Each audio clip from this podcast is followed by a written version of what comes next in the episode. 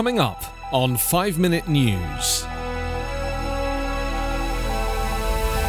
Biden honors forgotten victims of Tulsa race massacre. Vatican law criminalizes abuse of adults by priests. And US formally ends Trump's Remain in Mexico asylum policy. It's Wednesday, June 2. I'm Anthony Davis. President Joe Biden led a remembrance on Tuesday of one of the nation's darkest and long suppressed moments of racial violence, marking the 100th anniversary of the destruction of a thriving black community in Tulsa. Biden helped commemorate the deaths of hundreds of black people killed by a white mob a century ago, his visit coming amid a national reckoning on racial justice. The event stood in stark contrast to then President Donald Trump's trip a year ago, which was greeted by protests. Biden is the first president to participate in remembrances of the destruction of what was known as Black Wall Street in 1921 on May 31st and June 1st, when a white mob, including some people hastily deputized by authorities, looted and burned the Greenwood district. As many as 300 black Tulsans were killed, and thousands of survivors were forced for a time into internment camps overseen by the National Guard.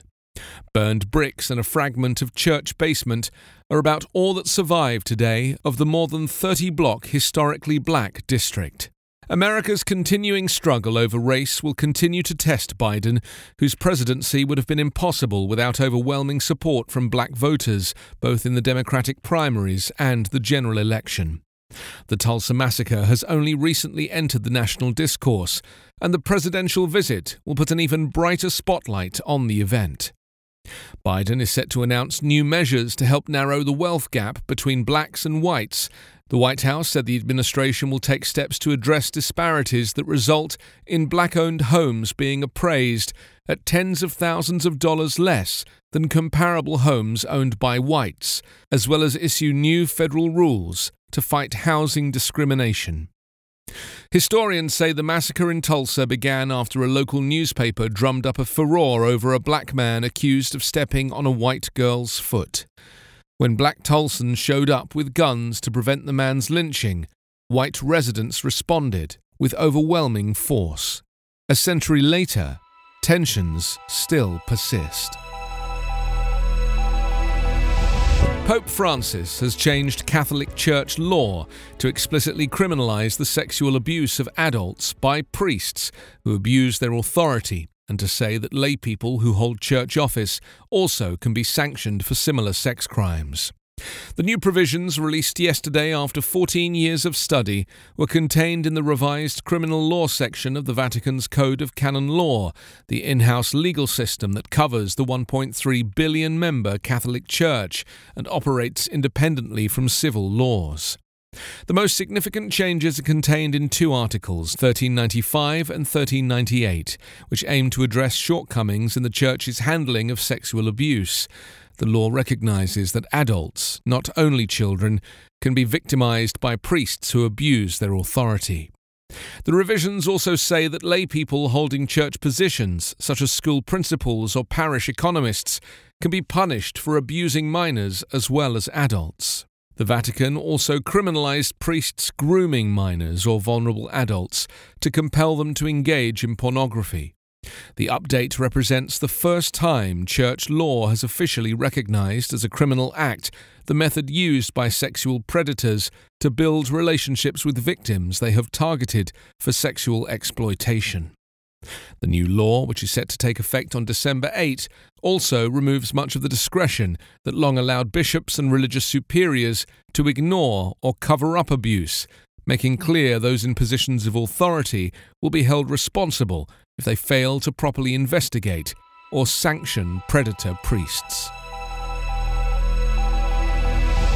The United States has formally ended the Trump era Remain in Mexico policy, which forced thousands of Central American asylum seekers to wait in Mexico for U.S. court cases, according to a U.S. Department of Homeland Security memo sent to agency leaders on Tuesday. The administration of President Biden paused the program known as the Migrant Protection Protocols shortly after he took office on January 20th. Since then, more than 11,000 migrants enrolled in it and have been allowed to enter the US to pursue asylum claims. Biden has reversed many of the restrictive immigration policies of former Republican President Trump, saying Trump failed to honor U.S. asylum laws. Republicans have criticized Biden's actions, including ending the MPP program, saying he encouraged an increase in migrant arrivals at the US Mexico border in recent months. Despite rolling back some Trump border policies, Biden has left in place a March 2020 health order, known as Title 42, that allows U.S. authorities to rapidly send migrants caught at the border back to Mexico during the pandemic.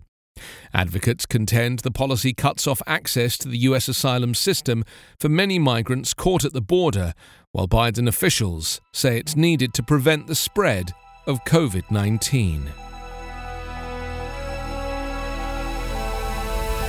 You can subscribe to 5 Minute News on YouTube with your preferred podcast app. Ask your smart speaker or enable 5 Minute News as your Amazon Alexa flash briefing skill. Subscribe, rate, and review online at 5minute.news. 5 Minute News is an evergreen podcast covering politics, inequality, health, and climate, delivering independent, unbiased, and essential world news.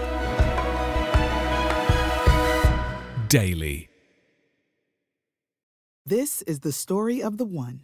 As head of maintenance at a concert hall, he knows the show must always go on. That's why he works behind the scenes, ensuring every light is working, the HVAC is humming, and his facility shines. With Grainger's supplies and solutions for every challenge he faces, plus 24 7 customer support, his venue never misses a beat. Call click grainger.com or just stop by. Grainger for the ones who get it done.